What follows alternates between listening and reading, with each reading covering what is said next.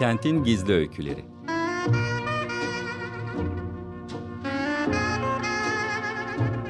Kentin isimsiz kahramanları ve ilham veren yaşamları.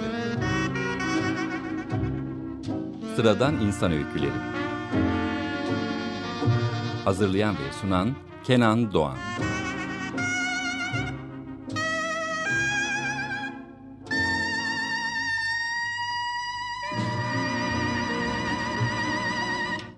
Kentin Gizli Öyküleri programından sesimizin ulaştığı her yere, herkese merhaba. Ben Kenan Doğan. İki haftada bir salı günleri saatlerimiz 16'yı gösterdiğinde açık radyo mikrofonlarından sizlerle buluştuğumuz ve gerçek yaşamdan ilham veren yaşam öykülerini paylaştığımız Kentin Gizli Öyküleri programı başlıyor efendim. Hoş geldiniz programımıza. Bu programımızda yine değerli bir konuğumuzun yaşam öyküsünü sizlerle paylaşacağız.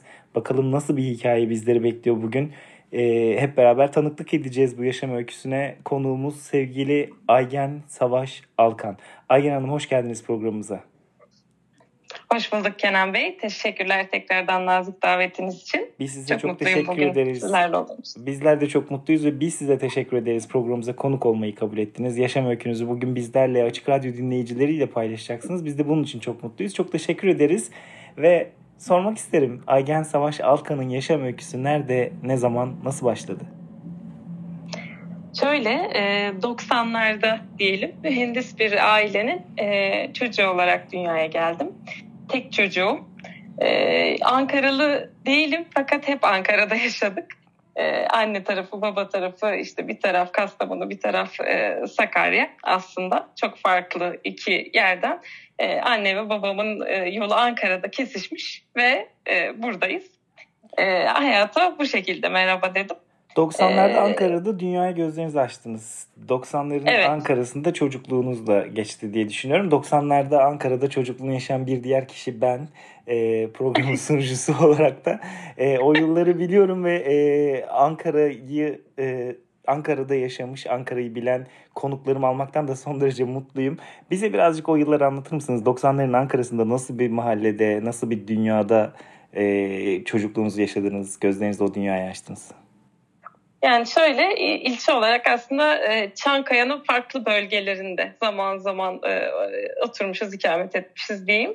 Çok böyle e, aşırı küçüklük yaşlarım doğal olarak anımsamamakla birlikte aslında hatırladığım e, zamanlarda güzel bir Ankara anımsıyorum ve e, yaşadığımız yer hani hep apartman e, tarzı yerler olmakla birlikte aslında birazcık da e, bu nasıl diyeyim e, şehirde büyümeme rağmen eli toprağa değerek büyüyen o son nesillerdendik diye söylüyorum ben hep. Y kuşağının son halkalarında olan bir e, şeydeyim, yaş grubundayım çünkü. Dolayısıyla e, o açıdan da güzeldi. E, annemle babamın da e, zaten bu yetişme sürecimde e, benim bugünlere gelmemde de diyelim pek çok şeyde çok fazla e, etkisi oldu. E, büyüdüğüm ortam, e, gittiğim okullar vesaire aslında bunların hepsi etkiledi. E, ve hani güzel bir çocukluk, e, renkli bir çocukluk dolayısıyla tüm bunlardan dolayı hatırlıyorum. Çünkü hep e, ailem de beni çok yönlü olarak hani her yönden bunun içinde mesela resim de var. E, profesyonel olmasa da bu gibi alanlarda da farklı şekillerde hep beni desteklemeye, kendimi yetiştirmeme e, gayret ettiler diyelim. Ne güzel. Aslında birazcık ipucu verdiniz ama nasıl bir çocuktuğunuz desem o yıllardaki Aygen Savaş Alka'yı, Alkan'ı bize biraz anlatır mısınız? Ee, yani şöyle aslında ben şimdi geri dönüp baktığımda e, şu an yaptığım işlerden ya da şu an olduğum Ayken'den geri dönüp baktığımda biraz bazı şeyler için belliymiş e, diyorum. Çünkü hani e, çok küçükken dahi oynama, oynadığım hani oyunlar, ilgi duyduğum oyuncaklar ya da işte izlediğim çizgi filmlere varana kadar e, hep böyle biraz nasıl diyeyim bilim, teknoloji ya da böyle sanat yani daha e, yaratıcı ya da teknoloji içerikli e, içeriklerden hoşlanıyormuşum. Yani hani çizgi filmde olsa, oyunda olsa işte bu e, oyunda belki hani e, yapı inşa edilen oyuncaklar gibi düşünebilirsiniz. Yani böyle sadece bebeklerle vesaire değil. Ya da böyle e, çizgi film tarzı şeylerde de belki hatırlarsınız siz daim dönemlerde işte e, insan vücudunu veya çalışan cihazların vesaire içine girerek onların e, ne olduğunu keşfettiren e, filmler vardı e, bizim çocukluğumuzda. Hani ismini şimdi e, paylaşmasam da siz zaten hatırlıyorsunuzdur. Evet, evet. Hani ya da işte Jimmy Neutron gibi falan böyle devamlı icat çıkaran çocuk karakterler çizgi filmlerde. Bu gibi çizgi filmler, oyunlar benim yani favorilerimdi ee, ama bütün bunlara baktığımda ben şu an geldiğim noktayı dolayısıyla e, çok normal karşılıyorum. Evet, meraklı, icat çıkarmaya da meraklı bir çocukluk anladığım kadarıyla. Peki okul hayatı e, nasıl başladı, nasıl devam etti desem? Şöyle, e, yani e, mahalle mektebine gittim aslında. Hep devlet okullarında okudum. E, eve yakın diyelim gayet e, o şekilde bir e, okul hayatım oldu. Ee, çalışmayı hep seven bir karakterdim. Yani çalışkan bir e, çocuktum. Hatta e, yani orada bazen yani nasıl diyeyim fazla bile çalışıp ailemin genellikle hani beni başka şeylere de e, zaman ayırmam için yönelttiğini, e, kendimi çok yönlü yetiştirmem için yönlendirdiğini fazlasıyla hatırlıyorum. E, bunda yeri gelir spor olur, yeri gelir sanat olur. Beni hani farklı farklı yönlerden beslemeye, geliştirmeye çok gayret ediyorlardı. Yani hayat sadece iş değil, ders değil.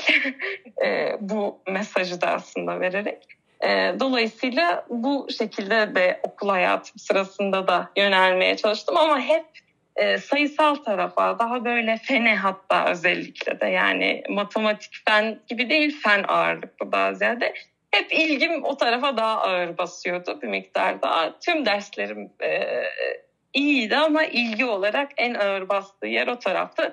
Biraz hani liseden de başlayarak bu yoğunlaşarak devam etti diyelim. Ankara'da geçen bir çocukluk. Ailenizin yönlendirmesiyle aslında çok yönlü olarak yetişmeye çalışan bir çocuk.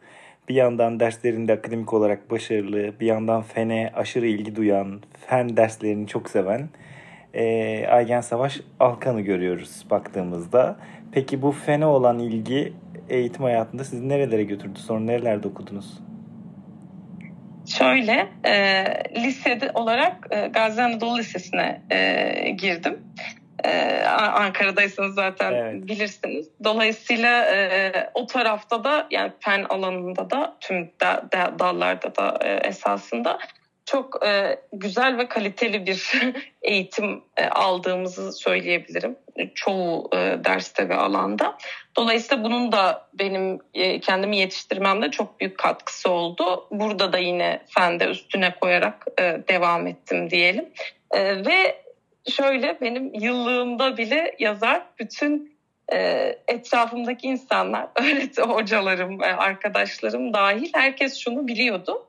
E, üniversiteye doğru artık burada yavaştan gelirken puan ne puan aldığımdan bağımsız olarak e, Aygen kimya mühendisi olacaktı.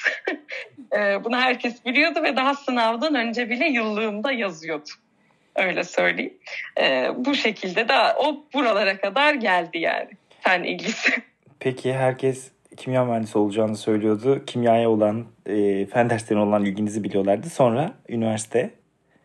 Üniversitede e, ODTÜ kimya mühendisliğine birincilikle girdim. E, ve e, şu anda da dolayısıyla burada bir e, deva başlayan bir e, yolculuğun devamı olarak aslında geliyor. E, üniversite kısmını biraz açmak gerekirse. Lütfen e, Sadece e, yani mühendislik tarafı evet zaten çok kıymetli fakat e, burada e, sürdürülebilirlik, döngüsel ekonomi ya da diğer başka alanlarda da gerçekten bütünsel bir bakış açısına sahip bir mühendis olmak istiyordum. Burada esasında biraz önceden hani anlattığım çocukluktan gelen daha kapsayıcı bir bakış açısı kazanmaya yönelik e, bende işlenmişliğin de etkisi çoktur büyük ihtimalle. Daha hazırlıktayken e, ODTÜ Sürdürülebilir Üretim Topluluğu'nun kurucu üyeleri arasında yer aldım. E, ODTÜ e, Tasarım Fabrikası'nda daha böyle disiplinler arası tasarım gibi mühendisler, mimarlar hep beraber ekip olduğumuz ve şirketlerin, e, eşleştiğimiz şirketlerin sorunlarını öğrenciyken çözümler tasarladığımız bir sürecin içerisinde bir dönem yer, al, yer aldım. İşte cam üretimi, hızlı tüketim mallarında sektör devlerinden e, birinin yine fabrikasında e, uzun dönem staj gibi e, süreçlerim söz konusu oldu yine bu bunlar çerçevesinde. Kalite, iş sağlığı gibi alanlarda üniversitenin örneğin bize e, tam olarak almamız gerekeni e, vermediğini e, düşünerek kendimi o alanlarda kendi inisiyatifimle e, yetiştirmeye gayret ettim. Burada bir de e, hazırlık kısmına bir ufak geri e, sararak e, hazırlıktayken eşim, şimdiki eşim Fırat'la tanıştık. Ve e, yani aslında bütün e, üniversite hayatım paralelinde e, onunla da birlikteydik dolayısıyla. Ve e, bu e, tanışıklığımızla da birlikte daha da beslenen bir süreçte benim de zaten bir miktar geçmiş edindiğim e, tecrübeler bunu e, itiyordu, buraya itiyordu diyelim. Ama e, daha hızlandırıcı bir etken tabii haline geldi bir yandan. Sosyal girişimcilik yönünde e, tecrübelerimiz oldu. E, birlikte e, pek çok aslında burada tecrübe de edindik, çok şey öğrendik. E, ve bu şimdilerde yaptığım işlerinde tüm bunlar temelini attı bir yandan kimya mühendisliğindeki profesyonel mesleki eğitimim paralelinde. ODTÜ'de kimya mühendisliği okuyorsunuz. Hazırlık sınıfındayken şu anki eşinizle tanışıyorsunuz. Bir araya geldiğiniz an itibariyle de aslında karşılıklı birbirini besleyen bir süreç başlıyor. Sosyal girişimcilik Aynen alanında öyle. da. Ve daha üniversitedeyken şirketlerin sorunlarına yönelik sürdürülebilir çözümler geliştirmeye çalışıyorsunuz. Farklı alanlarda sadece bir kimya mühendisi olmak değil, farklı alanlarda farklı girişimlerle toplumsal sorunlara, şirketlerin sorunlarına çözüm bulabilir miyiz? Sürdürülebilir çareler bulabilir miyiz diye düşünmeye başlıyorsunuz. Ve üniversite hayatınız aslında bütün bunların etrafında sonraki yapacağınız işlere zemin hazırlayan önemli, kıymetli, verimli yıllar olarak geçiyor. Ve sonrasında gün geliyor üniversiteden mezun oluyorsunuz herhalde. Evet, üniversiteden mezun alıyorum. Fakat e, o tarafta bir adım daha ileri gitmek e, istediğimi e, düşünüyorum. Bunu zaten hatta üniversitenin son senesinde buraya da biraz zemin hazırlayacak diyelim e, faaliyetlerde, çalışmalarda bulundum ve Hemen sonrasında hiç ara vermeden yüksek lisansa başladım. Yine aynı bölümde devam ettim. E, ODTÜ Kimya Mühendisliği'nde. Ve böyle bir süreçte daha sonrasında araştırma görevlisi de oldum ve 3 yıllık bir akademisyenlik dönemim oldu. Bu süreç içerisinde de yine çok fazla e, deneyim elde ettim. Çok fazla şey öğrendim. Hem teknik olarak hem de aslında bir nevi bir e, çalışma hayatına yönelik diyelim e, o tarafta. Bu e, sürecim e, bitmeye yakın, yüksek lisans e, sürecim bitmeye yakın. Aslında Fırat'la da hep e, yani küçüklük, gençlik yaşlarımızdan itibaren hayalimiz olan diyelim e, girişimcilik hayalimizi e, gerçekleştirmeye biraz daha böyle göz kırpmaya başlayarak e, orada e, daha da fazla bu konuya eğilmeye, yönelmeye başladık ve ee, benim yüksek lisansım akademisyenliğimin de son e, dönemleri paralelinde bu girişimcilik yolculuğumuzun ilk adımlarını e, attık ve e, şirketimizi, kendi şirketimizi kurma kararı aldık. Ve böyle bir yolculuk başladı. Onu da birazdan yine açayım. Yüksek lisansınızı bitirdiniz. Bitirdiğiniz zamana denk bir zamanda da kendi girişiminizi kurdunuz. Bu girişimle beraber neleri değiştirmeyi amaçladınız? Neler yaptınız? Şöyle e, girişimimiz dahilinde biz e, gücümüzü yosunlardan alıyoruz. Yosunlar çok kıymetli aslında çok e, fazlaca gündeme gelen ve e, iyi bildiğimiz bir alan değil pek çoğumuzun özellikle ülkemizde. Fakat biz burada e, şu şekilde dillendirmeyi tercih ediyoruz. Bizim soluduğumuz her nefeste imzaları var. Dünyadaki oksijenin %75'ini su yosunları yani algler üretiyor. Bu kadar yaşamsal bir değere sahipler bizler için. Dolayısıyla e, bizler odağımıza bu yosunları, algleri aldık ve tarım, gıda, kozmetik sektörlerine yönelik alg biyoteknolojisiyle çözümler geliştirmeye odaklı bir e, şirket girişimimizi kurduk. Burada da hatta yine bir e, TÜBİTAK desteğiyle e, ODTÜ Teknokent bünyesinde şirketleştik destek alarak e, Kibele'nin bereketinden adını alan hani yosunların bereketiyle kibelerin ismini aslında birleştirdiğimiz bir e, yolculuğa bu vesileyle çıkmış olduk. Peki yosunlara, altlere odaklandınız ve bu kapsamda ne gibi çalışmalar yaptınız, neler yaptınız, neler yapıyorsunuz hala diyeyim.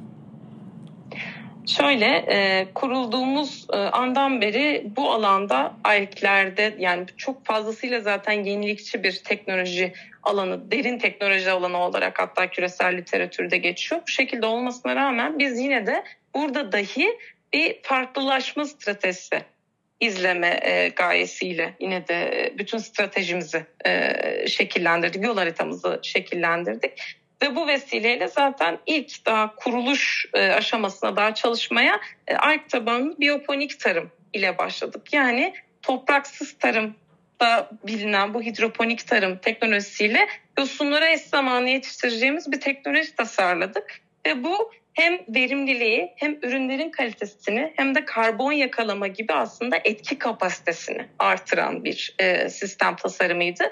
Bunu Türkiye'de ilk olarak biz gerçekleştirdik. Dünyada da hala da teknolojinin öncüleri arasındayız.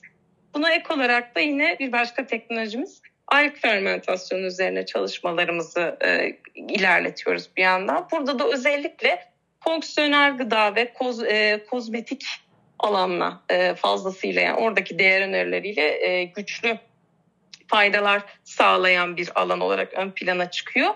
Buralarda da hem biyoyararlanımı artırması, daha e, katma değeri artırması, raf ömrünü doğal yollardan uzatması, müşteri deneyimini iyileştirmesi gibi yönlerden yosunların o e, güçlü zengin içeriğini ve etkisini hayatımıza daha çok e, yer almasını sağlayabilecek esasında teknolojileri e, geliştirmeye çalışıyoruz diyelim. Gibi e, stratejilerimizle. Sürdürülebilir çözümler bulmaya çalışıyorsunuz aslında. Yaptığınız topraksız tarım da başta olmak üzere aslında yaptığınız çalışmalarla dünyanın belki de yakın bir gelecekte gideceği noktada e, karşı karşıya kalacağımız sorunlara çözümler arıyorsunuz ve bir kadın girişimci olarak kurduğunuz girişiminizle beraber sürdürülebilirlik alanında önemli işler yapmaya çalışıyorsunuz.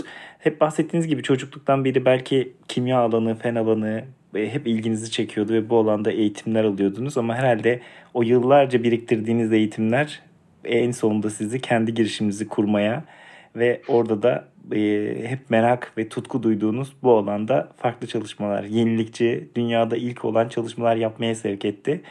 Nasıl bir histir diye sormak isterim. Bir kadın girişimci olmak ve bu alanda az önce sizin de söylediğiniz gibi dünyada da ilk olabilecek birçok e, buluşa, yenilikçi çözüme e, sahiplik yapmak ne hissettiriyor size?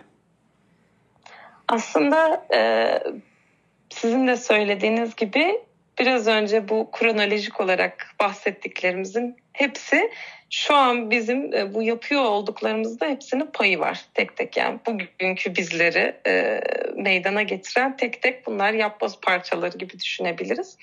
E, bunlar arasında işte o bahsetmiş olduğum stajlarda ya da akademisyenlik sürecinde görüp tam olarak yani bundan bir daha fazlası olmalı. Daha fazlasını yapabilirim. Daha fazlasını başarabiliriz. E, hissiyatı kalıyordu bizde, bende de, yine eşim Fırat'ta da. Ve biz bu yüzden de biraz e, girişimci e, olmak istiyorduk. Çünkü biz fark yaratan, daha böyle hani game changer denilen nitelikte işleri kendimiz alıp bir yerden direkt başlatıp bir yere taşımaya ve bununla dünya çapında fark yaratacak işler e, yapmaya yönelik bir isteğimiz, merakımız dediğiniz gibi tutkumuz e, hep vardı esasında. Ama bu tabii yıllar öncesinden baktığınızda e, şu an göründüğü kadar net olmuyor ki şimdi bile önümüzde pek çok bilinmezlik e, var. E, ama bu döşediğimiz kaldırım yani taşlarla tek tek önümüze e, bu yolu yavaş yavaş da biz kendimiz döşemişiz. Şimdi geri dönüp baktığımızda bu daha net anlaşılıyor. E, bir kadın girişimci olarak bunu e, sizin söylediğiniz üzere e, yapıyor olmak bir yandan da ayrıca güzel bir e, tabii duygu, his. Çünkü çok düşük maalesef sizler de biliyorsunuzdur. Yani totalde bakıldığında kadın girişimci oranları ya da yönetim kurullarında kadın oranları diyelim. Yani yüzde onlar, on beşleri geçmiyor. Bunlar çok düşük oranlar. E, bu arada ben kadın olduğum gibi şu anda şirketimizin de e, yani e, ekibimizle birlikte yarısından fazlası kadın. e, iki argemizdeki iki e, üyemiz de aynı şekilde yine kadın. E, e, bu şekilde yani Fırat'la birlikte gerçekten hem e, insan kaynakları prosedürleri diyelim yani hem çalışan e, refahını korumak, onların mutluluğunu korumak hem de e, cinsiyet dengesini korumak için kurulduğumuz günden beri titizleniyoruz. Bu da bizi ayrıca mutlu ediyor. Çünkü biliyoruz ki onlar mutlu olursa biz çok çok daha e, iyi olacağız hep birlikte. E, bu mentaliteyle e, hareket ediyoruz ve çok çok daha iyi olacağına e, inanıyoruz bu şekilde devam ettikçe. E, işimizi, şirketimizi de e, çalışanlarımızla da birlikte, ekiplerim, ekibimizle de birlikte e, büyütmeye gayret ediyoruz. Daha taze yeni Eylül'de ilk yatırımımızı aldık girişim olarak. Hem de yurt dışından Amerika, Singapur ortaklığında bir ilk yatırım da e, aldık. Böylelikle bu e, aslında fark yaratan teknolojimizin de bir nevi e, farklı bir e, desteği kanıtlanması niteliğinde de oldu. E, bu bunlar tabii çok güzel hisler fakat toz pembe bir dünya değil kesinlikle. Tam, çok tam zorluklarla size onu dolu. soracaktım Ayyan Hanım. Öyle bir anlatıyorsunuz ki gerçekten e, hiç zorlukla karşılaşmamış, hiç bir konuda hani hayat önünüze hiçbir engel çıkarmamış gibi o kadar pozitif enerjinizle anlatıyorsunuz ki tam da o soruyu sormaya hazırlanıyordum. Hiç mi zorlukla karşılaşmadınız yani çok, bu süreçte? Çok zorlukla karşılaştık. Biz hatta böyle yani ben şeye benzetiyorum kalp grafiği gibi. Yani e, bir gün çok iyi geçebiliyor, çok güzel haberlerle dolu oluyor. Bir gün geliyor çok böyle e, belki tatsız haberler üst üste denk gelebiliyor. Bu her şeyle ilgili olabilir. Yani bir e, çok basit bir süreçle ilgili bile olabiliyor şirketin içindeki. E, dolayısıyla çok zor ve e, girişim olarak yani corporate diyeceğimiz büyük şirketlerin yapılarına göre malum çok daha kırılgan yapılara sahip. Ee, onun dışında biz deep tech alanındayız. Derin teknoloji ve e, reel sektör derin teknoloji. Yani yazılım, yapay zeka vesaire de değil biyoteknoloji olduğu için yani ARGE süreçleri daha uzun, işte yatırım süreçleri daha meşakkatli gibi gibi e, işte e, ekip kurmada bazı zorluklar e, barındırıyor yine. Kalifiye güzel e, ekip ruhunu yaratabileceğiniz e, insanlar bulmak çok bazen kolay olmayabiliyor e, fon gibi durumlar yine fonlama gibi durumlar bahsettiğim sebeplerle zor olabiliyor bir deep tech evet. alanı olması gibi yönlerden. E, yani bu, bunların bunlar sadece bir kısmı bunların dışında da yine çok fazla e, her gün bambaşka zorluklar çıkabiliyor. Yani Muhakkak. kesinlikle toz pembe değil fakat yani bir şeyi başardığımızda da o mutluluk da paha biçilmez oluyor öyle söyleyeyim. Ne güzel. Peki e, Aygen Savaş Alkan'ın yaşam öyküsü bundan sonra nereye doğru gidecek? Neler planlıyorsunuz geleceğe dair? Ee, esasında yani şu anda belli bir e, yol kat etmiş durumdayız. Ne mutlu ki. E, hala tabii ki hayallerimizi düşününce çok yolun başındayız. Fakat e, belli bir yol kat etmiş durumdayız ve burada da şu anda e, yeni güzel gelişmelere çok e, gebe bir sürecin içerisindeyiz şu anda da. Dolayısıyla çok yakın zamanlarda belki bizden yine böyle çok güzel gelişmeler de e, duyabilirsiniz. Biraz böyle artık e, bu gelmiş olduğumuz noktayla da birlikte böyle büyük e, şirketler, şirket işbirlikleri, e, uluslararasılaşma süreçlerimiz, ihracata yönelik artık yüzümüzü tam anlamıyla direkt dünyaya döndüğümüz daha da e, yurt dışından aldığımız yatırımla da bir miktar e, kuvvetli bir sürece giriyor olacağız. Bu şekilde bir planlamamız var. Ekibimizi daha da büyütmeyi e, istiyoruz. Burada da yine bu gücümüzü bu şekilde artırmaya gayret edeceğiz. Yeni yatırımlarla zaten şirketimizi e, kritik kilit e, esasında ortakları da e, bünyemize dahil ederek e, büyütmeyi planlıyoruz. Evet, Öyle Aygen Hanım o kadar e, içselleştirmiş durumda ki girişimini. Aygen Hanım eşittir girişimi olmuş durumda. Ben Aygen Hanım'ın yaşam öyküsü nereye gidecek dedim. O şirketinin nereye gideceğini anlatıyor bizlere sevgili dinleyenler. İşte bir kadın girişimci olarak, işine tutkuyla bağlı bir kadın girişimci olarak yaşamını nasıl e, o heyecanla, odağına aldığı o girişimiyle, o tutkusuyla nasıl şekillendiriyor? Buna bir örnek. Programımızın sonuna geldik Aygen Hanım. Son söz dinleyicilerimize kendi yaşam öykünüzden hareketle ne tavsiye edersiniz, ne söylersiniz? Şöyle daha çok yakın zamanda yine bizim e, girişimimizle ilgili de bir kitapla kitapta yer almıştık. Orada da onu e, söylemiştim buna benzer bir sözü. Hikayenizi anlatmaktan çekinmeyin. Sizi buraya getirenleri paylaşmaktan çekinmeyin e, demiştim. Orada da yine bu şekilde bir mesaj olarak bu sadece girişimciler için değil aslında herkes için geçerli. Çünkü hepimizi bugüne iyi veya kötü başımıza gelen veya yaptığımız şeyler bir şekilde taşıyor, getiriyor. Dolayısıyla bunları e, paylaşmaktan e, çekinmemek, evet her zaman toz pembe değil ama onları da unutmadan yani kendimize ve sürece saygı duyarak, severek, sevmeye çalışarak ilerlemek her zaman daha faydalı oluyor. Bunu söylemek isteyebilirim. Çok teşekkür, teşekkür ediyoruz. ederim tekrardan. Çok sağ olun. Programımıza konuk olduğunuz yaşam öykünüzü bizlerle, dinleyicilerimizle paylaştınız. Çok teşekkür ediyoruz. Evet efendim bugün programımızın konuğu sevgili Aygen Savaş Alkan'dı. Aygen Hanım bir kadın girişimci hem de dünyaya sürdürülebilir çözümler bulmaya çalışan, dünyanın yakın gelecekte karşı karşıya kalacağı önemli sorunlara şimdiden çözümler üretmeye çalışan bir kadın girişimci. Hem de işini tutkuyla yapan, inandığı ve peşinden gittiği daha çocuk yaşlardan beri ilgi duyduğu alanda onun peşinden gidersen başarılı olacağım diyen ve bugün de o başarılarıyla dünyada birçok ilki başarmış bir girişimci. Ve biz de Kentin Gizli Öyküleri programının bu haftalık sonuna geldik. İki hafta sonra salı günü saatlerimiz 16'yı gösterdiğinde bizler Açık Radyo mikrofonlarından tekrar sizlerle birlikte olacağız efendim. Ben Kenan Doğan ve Teknik Masa'daki Açık Radyo çalışanı değerli arkadaşlarımla birlikte sizlere sağlıklı günler diliyoruz. Hoşçakalın.